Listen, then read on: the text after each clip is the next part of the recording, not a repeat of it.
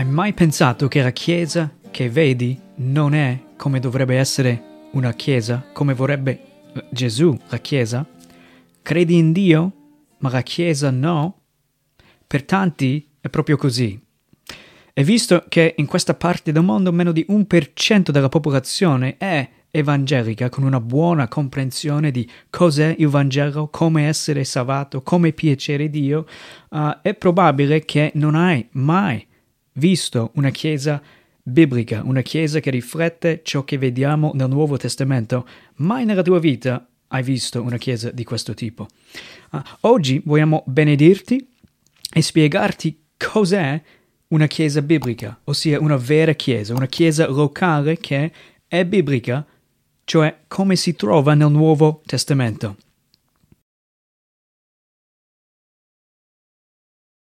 Io mi chiamo Jesse e vengo dagli Stati Uniti, sono un missionario qui in Italia dal 2007, servendo il Signore attraverso l'evangelizzazione, insegnamento della Bibbia, uh, facendo discepoli di Gesù Cristo e iniziando chiese bibliche qui in Italia. Vieni con noi oggi e andremo a vedere tre modi per definire una chiesa sana, una chiesa buona, una chiesa che a Gesù piace, suo, uh, la sua vera chiesa.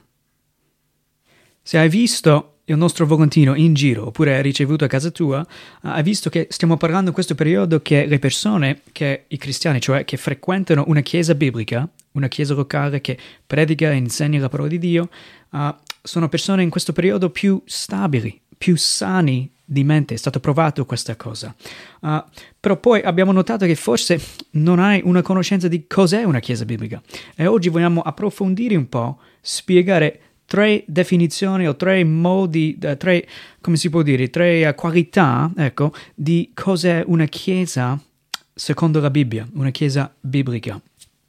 I riformatori de- degli anni 1500 hanno letto, studiato la Bibbia, hanno visto nel Nuovo Testamento che la Chiesa è ben diverso dall'inizio a ciò che vedevano a loro tempo. E ciò che vedevano a loro tempo perché eh, la riformazione della Chiesa ancora non è arrivata qui in Italia in modo uh, riconoscibile. Uh, ciò che hanno visto loro si vede ancora oggi della Chiesa e vedono c'è una differenza di ciò che si vede nella Bibbia e ciò che vediamo nella vita quotidiana. Uh, ma hanno, hanno definito tre cose, ho spiegato tre cose che una vera Chiesa deve avere per essere una vera Chiesa. Numero uno, la parola di Dio è predicata e in modo puro e poi anche ascoltato. In una vera chiesa la parola di Dio viene predicata. Vedremo cosa significa questo oggi. Una vera chiesa osserva i due sacramenti oppure uh, ordinanze, uh, comunione e battesimo, in modo fedele a ciò che insegna le scritture. E in più poi spiegano che la disciplina di chiesa è una cosa fondamentale anche. Andremo a vedere, capire un po' cos'è questa disciplina di chiesa, come funziona, come mai e da dove viene questa idea. Uh, ma Giovanni Calvino uh, ha detto che dovunque si trova la parola di Dio predicato in modo puro, in modo puro e anche ascoltato, e poi i sacramenti, battesimo e uh, la cena del Signore, amministrati secondo l'istituzione di Dio, lì senza dubbio esiste la Chiesa di Dio. Questa è una definizione che è rimasta nel tempo, una definizione abbastanza sana e importante per capire cos'è una vera Chiesa. E adesso andiamo a entrare un po' a questi tre discorsi e capire cosa vuol dire e come possiamo riconoscere oggi una vera Chiesa. Punto numero uno, la parola di Dio predicata fedelmente. La parola di Dio predicata fedelmente. Uh, se noti nella Chiesa, spesso oggi in questo contesto la Bibbia è una roba nascosta, è una, pers- è una cosa messa da parte. Poche persone aprono, leggono la Bibbia e poi quelli che dovrebbero insegnare la Bibbia non insegnano quasi niente. Per tanti anni era anche letto in, in lingua che la gente non capisce uh, e questo è un grave errore. La cosa che voglio notare qui è che la Bibbia bisogna uh, essere creduta di essere autorità chiara, necessaria, sufficiente e anche inerrante. Queste cose sono fondamentali uh, nella Chiesa, bisogna credere nella Bibbia che è l'autorità di Dio, non manca niente. Quando Gesù predicava, quando Gesù insegnava e poi gli apostoli dopo di lui, nessuno aveva dubbio su cosa di cosa consiste la Bibbia, l'Antico Testamento. Il Nuovo Testamento ha anche le sue affermazioni. Uh, il Signore ha fatto vedere uh, che questa è la parola di Dio. Ogni altro libro che non si trova nel Nuovo Testamento oggi non dovrebbe essere nel Nuovo Testamento. Il Nuovo Testamento, lasciatoci da Dio, è esattamente come vuole Lui. E Lui è, la sua parola è autorevole. Lui ha autorità. La nostra autorità non viene dalla Chiesa, ma viene dalla parola di Dio. La Chiesa cambia, tradizioni cambiano, ma la parola non cambia mai. Questo è il disegno di Dio. Ah, nella Chiesa poi per capire la Bibbia bisogna capire che è chiara.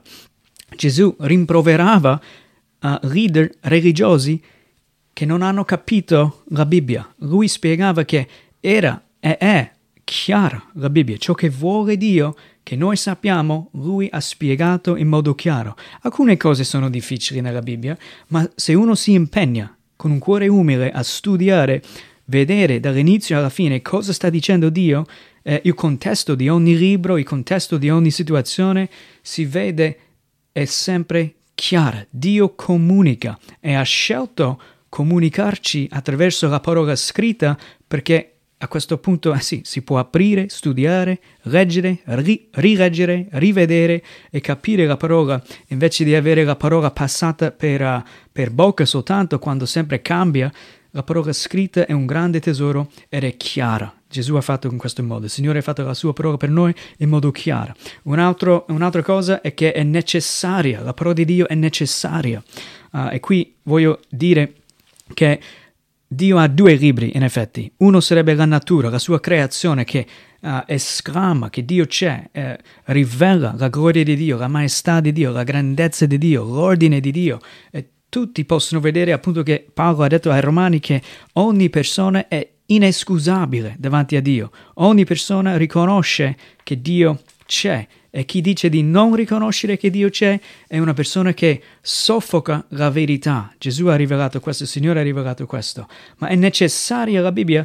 Ah, sì, primo libro, la natura. Secondo, la Bibbia, la parola di Dio scritto, è necessaria perché nonostante possiamo riconoscere che Dio c'è, non possiamo sapere come essere salvati, come piacere Dio senza conoscere chi è Lui chi la sua, cos'è la sua volontà e la parola di Dio ci rivela chi è lui, cos'è la sua volontà, cos'è la situazione dell'uomo, cioè siamo depravati e siamo bisognosi di salvezza.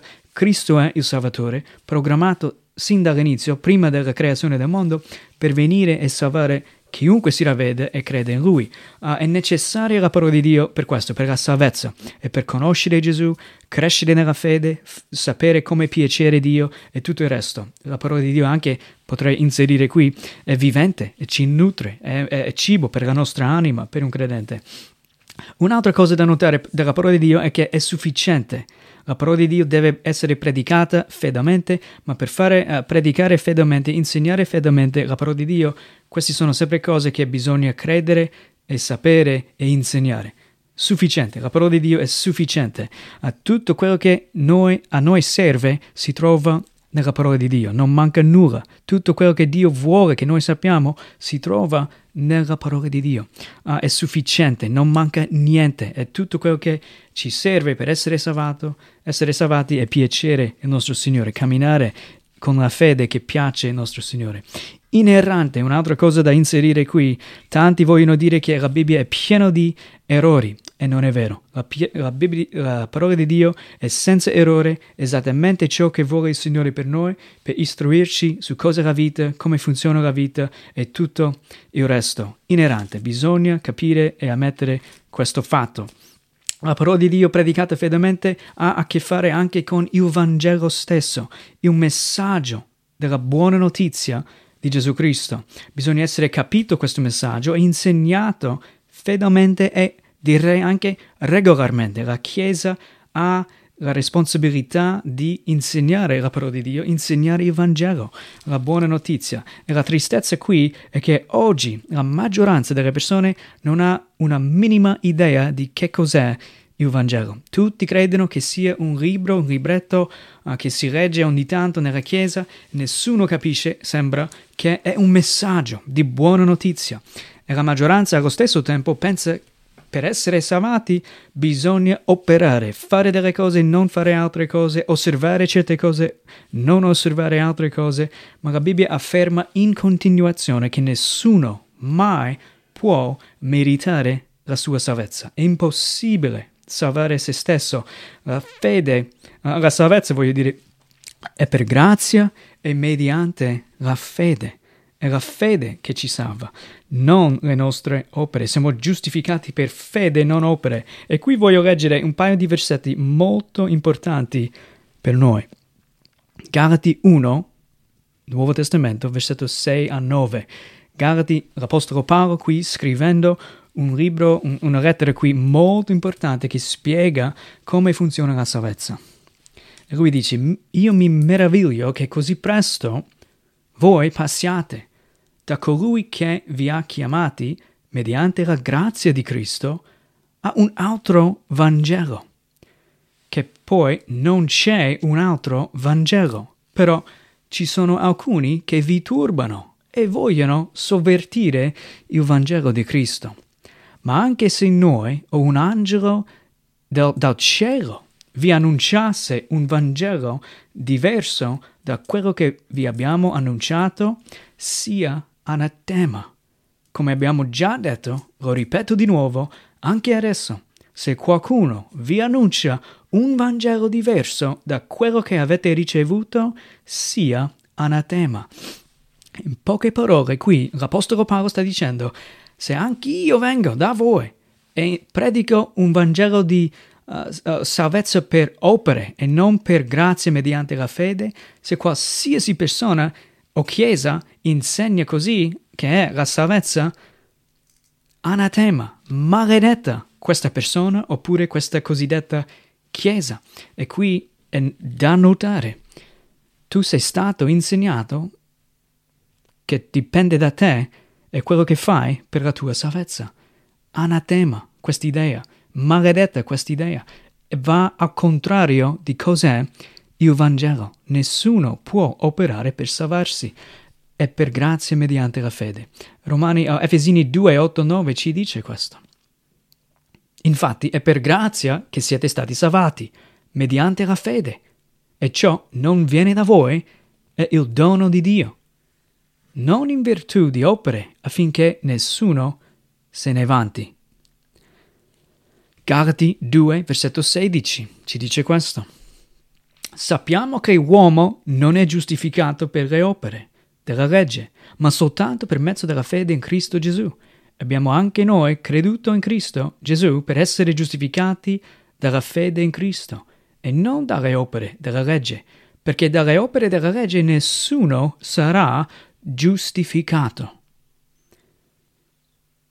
Per fede siamo stati salvati, non per opere della legge. Nessuno è giustificato per opere della legge, mantenendo o vivendo in un certo modo non salverà nessuno. E in più, Romani 5.1, l'Apostolo Paolo di nuovo dice, giustificati dunque per fede, abbiamo pace con Dio per mezzo di Gesù Cristo nostro Signore. Se vuoi essere giustificato, avere pace con Dio, ci vuole ravvedimento e fede. Questa è la buona notizia. Non dipende da te, lasciati stare. Uh, riconosci i tuoi peccati davanti a Dio Santo, confessi a Dio do, do, dovunque ti trovi, confessi, perdonami Signore, salvami, ho peccato contro di te, fammi nuovo, dammi nuovi desideri, dammi un nuovo cuore. Mi fido a te Gesù, hai vissuto per me e anche sei morto al posto di me. Ora sei vivo Gesù, sei risuscitato. Io credo in te. Sono povero, misero, ma mi fido a te, fido la mia anima a te, Signore. Guidami tu nella vita. Questo dimostra una, uh, una nascita di nuovo, una nuova nascita, una rigenerazione e un cuore che a Dio piace. Quindi, per uh, riassumere quello che stiamo dicendo qui, uh, una parte fondamentale di una vera chiesa, una chiesa biblica, è che la parola di Dio viene predicata fedelmente. Per essere predicata fedelmente uh, bisogna essere uh, capito cosa è la Bibbia e, e credere che Dio Onnipotente ci ha lasciato la sua parola per un motivo è esattamente come vuole. Vuole comunicar- comunicarci, vuole che siamo salvati, è necessaria, sufficiente, inerente, è chiara, autorevole. Tutto quello che ci serve è la Bibbia. Poi il Vangelo fa parte di questa uh, predicare fedelmente la parola di Dio. Bisogna capire cos'è Vangelo e insegnare cos'è Vangelo. E come diceva Paolo, se uno non uh, insegna il Vangelo, il vero, unico Vangelo, ma un Vangelo di opere, maledetta, anatema, non va bene. Ogni chiesa che insegna la salvezza è per opere, secondo Gesù, secondo Dio, anatema, maledetta. E tu devi oggi riconoscere, ripensare, riconsiderare cos'è una chiesa secondo te. Sei in, uh, d'accordo con quello che vedi o sei d'accordo con ciò che dice la parola di Dio, ciò che non cambia mai. La seconda quali- qualità di una vera chiesa, una chiesa biblica, una chiesa visto come nel Nuovo Testamento, è che le ordinanze o sacramenti ce ne sono due e vengono osservate in modo fedele alla parola di Dio. Le due ordinanze oppure sacramenti in una vera chiesa è, sono il battesimo e la comunione, la Santa Cena. Il battesimo viene comandato da Gesù Cristo in Matteo capitolo 28, ma anche in ogni Vangelo. Uh, Marco, Luca, Giovanni e anche Matteo, è comandato da Gesù battesimo, andate a predicare, annunciare la buona notizia, fare i miei discepoli, battezzarli e, e così via. Per entrare un, un, rapporto con il Signore bisogna essere salvati prima di tutto. Siamo nati sotto l'ira di Dio Padre e la salvezza, come abbiamo visto, viene attraverso la fede, per grazia, mediante la fede. Eh, il battesimo è un atto di fede, è un atto di obbedienza per credenti. Per chi si è ravveduto e poi creduto Gesù Cristo, è stato nato di nuovo, ora vuole piacere il suo Signore, è salvato. Questa persona, un adulto, uh, fa un battesimo per immersione. La parola battesimo significa immer- immergere, mettere sotto acqua. Uh, è così che funziona, è per adulti, è per uh, uh, un atto di obbedienza e non è salvifica, questo è fondamentale, perché la Chiesa che hai visto tutta la tua vita probabilmente ti insegnava da bambino devi fare un battesimo e attraverso il battesimo poi viene raccolto dalla Chiesa e lì sarai salvato, salvezza per opere in altre parole, e non erano nemmeno opere tue, erano opere di, dei tuoi genitori che ti hanno fatto battezzare. Uh, ma il battesimo è per adulti, non salva nessuno, è è, è, per, è simbolico più che altro. Un atto di obbedienza è simbolico alla nuova nascita o alla rigenerazione, a ciò che è già successo nel tuo cuore da quando ti sei ravveduto e poi creduto o fidato a Gesù Cristo per la salvezza. Sei stato nato di nuovo e di conseguenza uh, vuoi obbedire al Signore in quello che dice perché sai meriti l'inferno, meriti la condanna, ma il Signore ti ha dato vita eterna il perdono, una volta per sempre, uh, la gioia dello Spirito Santo, ti ha dato lo Spirito Santo, sei una nuova creatura, come insegna la Bibbia.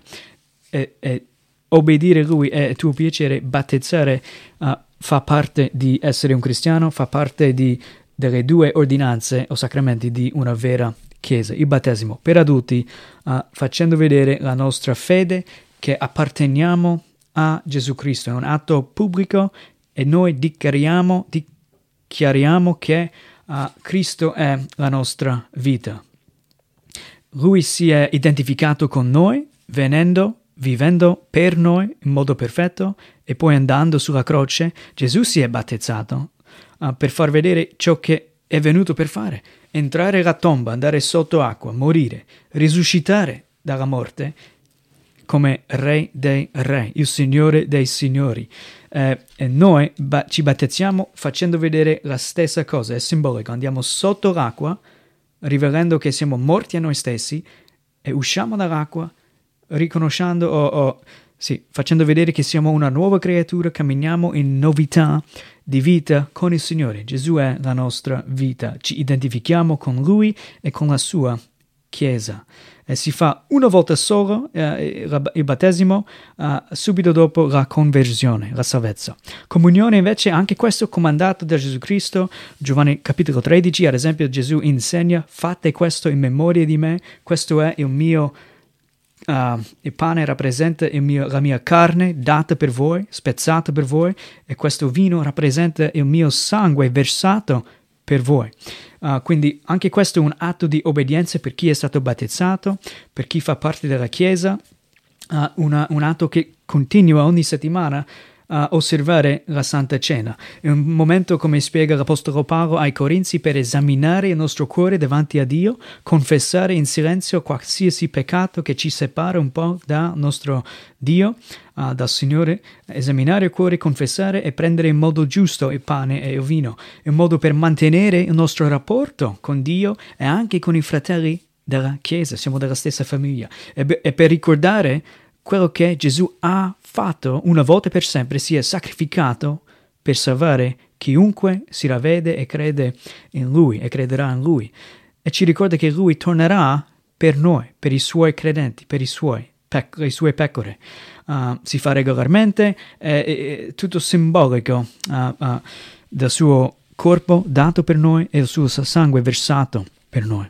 E l'ultima cosa qui che vogliamo notare oggi per, una, per, quanto riguarda una chiesa vera, una chiesa biblica, è la disciplina viene praticata in una chiesa biblica. La disciplina viene spiegata da Gesù stesso in Matteo capitolo 18, quando lui ci insegna come confrontare un fratello che cade nel peccato e continua a vivere nel peccato. Bisogna amare il Signore, nell'amare il prossimo, andare da questa persona e con umiltà e aiutarlo a uscire dal peccato. Quindi quando uh, capita nella Chiesa, visto che Gesù vuole pura la sua Chiesa, siamo una luce in questo mondo di tenebre, e se la Chiesa viene contaminata non brilla più, non è più una luce. Uh, la Chiesa non è fatta di ipocriti, ma veri credenti, e i veri credenti non, vo- non vogliono peccare contro il loro Salvatore, il loro Signore, non vogliono essere una brutta testimonianza, ma vogliono onorare, piacere il Signore. Ma capita, camminando in questa vita piena di difficoltà, avendo ancora una carne non redenta, una carne ancora peccaminosa, avendo un nemico il nemico che vuole distruggerci uh, e poi un mondo che ci svia, capita il peccato nella Chiesa e Gesù spiega in Matteo capitolo 18 come affrontare il peccato. Bisogna andare prima di tutto in privato a un fratello che ca- cade nel peccato, aiutarlo, parlarlo e cercare di convincerlo di abbandonare questo peccato perché non va bene e tornare sulla, sulla retta via. E se non ascolta, poi Gesù insegna vai con due persone insieme con umiltà a confrontare, a cercare di convincere il fratello o sorella di abbandonare il peccato, tornare sulla retta via e se non uh, ritorna il fratello, se non abbandona il suo, pe- il suo peccato, non ammette questo eh, e confessa, poi la Chiesa ha la responsabilità, la Chiesa fatta di veri credenti, di, di, membri che fanno un patto di chiesa, uh, si identificano come fratelli, è un'espressione del corpo di Cristo, un'espressione locale del corpo di Cristo, uh, devono mettere in disciplina questa persona, Trattar, trattare questa persona come un non credente, sperando poi che tornano in sé, abbandonano il loro peccato, vedendo uh, che sono fuori la Chiesa adesso, fuori dalla grazia di Dio, eh, si spera, si prega che tornino in sé poi tornare nella Chiesa. Così ha spiegato a Gesù uh, la disciplina e questa viene praticata in una Chiesa vera. E anche l'Apostolo Paolo poi uh, spiega, uh, ci fa vedere una situazione nella Chiesa a Corinto quando doveva essere applicata la disciplina. Addirittura lui, capitolo 5, versetto 5, diceva, ho deciso che quel tale sia consegnato a Satana per la rovina della carne, affinché lo spirito sia salvo nel giorno del Signore Gesù. Anche l'Apostolo Paolo e gli Apostoli hanno spiegato come funziona la disciplina di Chiesa, quanto è importante mantenere purità di vita, santità di vita per essere una luce come il Signore ci ha chiamato uh, di essere. Per tutte queste tre cose qui, la disciplina, le ordinanze e la parola di Dio e, e come viene predicata fedelmente, ci sono tantissime cose ancora che potrei dire, ma oggi è semplicemente un uh, riassunto, una panoramica di quest'idea di cos'è una vera Chiesa. E, e prego che sia stata utile uh, per te per capire la, la natura di una, una vera Chiesa. La Chiesa è la sposa di Gesù Cristo. La Chiesa è una grande famiglia, è una benedizione al mondo, luce nelle tenebre, è un luogo per crescere nella fede, è un luogo pieno di peccatori, ma peccatori santi, peccatori salvati per grazia mediante la fede, uh, un posto dove si può uh, crescere nella conoscenza di Dio, eh, nell'amore per Dio e amore per gli altri. Non c'è niente come la Chiesa in questo mondo e la mia preghiera adesso è che tu possa approfondire ancora di più, a capire cosa è una vera Chiesa. E se abiti qui in zona, Mestre, e vuoi incontrare di persona, lasciaci un commento, contattaci e ci farebbe piacere incontrare, parlare di più di questo argomento. Che Dio ti benedica e buona giornata. Ciao ciao.